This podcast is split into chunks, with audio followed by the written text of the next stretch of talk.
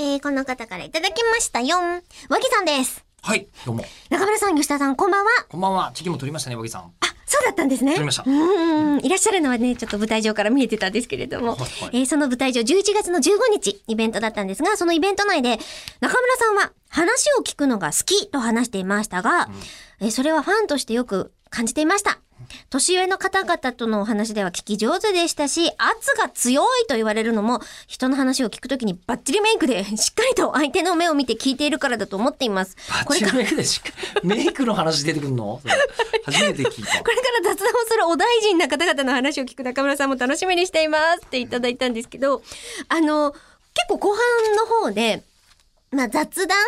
えー編集者さんにとって大事なのは何かっていうと、まあ、打ち合わせである。そしてその打ち合わせの肝は雑談なんだよっていうところを石井さんが、あの、教えてくださってたじゃないですか。というふうに、こっちがちょっとあの、あこう、そうね誘導した感じはありますけど、雑談が、今日、相手の、今日、相手に対して興味を持ち込まないでやってる雑談なんかないよっていう話だったんですよね。漫画家さんとの打ち合わせに関してはね。で、それをうん聞いてた時に、よくあの、どういう話をしたらいいのかわからないとか、話し上手になるにはとか、その話せないっていうことに関して、コミュ障という言い方で、結構皆さん悩んでいるっていうのが、その吉田さんも取り組んでる課題の一つだったりすると思うんですけど、はいはいはい。あそれを聞いててめちゃくちゃ思ったのが、あ、みんな話そうとしてるのかっていうのが、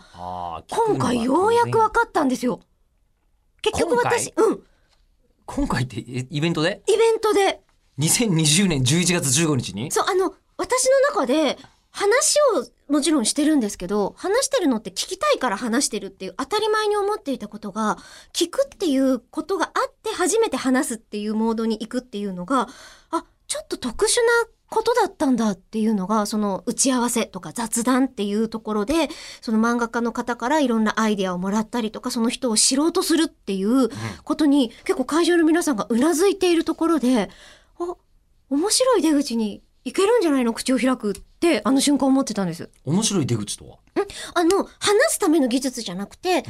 聞くっていうことに対してのモードっうん。ていうことをこう考えていってもらえると、勝手に話せるようになるんじゃないの？っていうふうに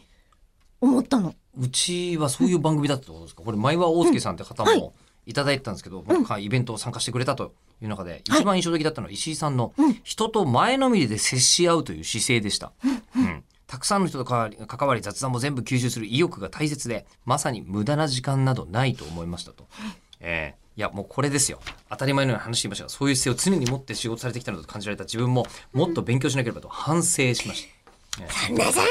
念残えーあのただねその慣れの果てがここだということにもお気づきくださいませ。念。慣れの果て？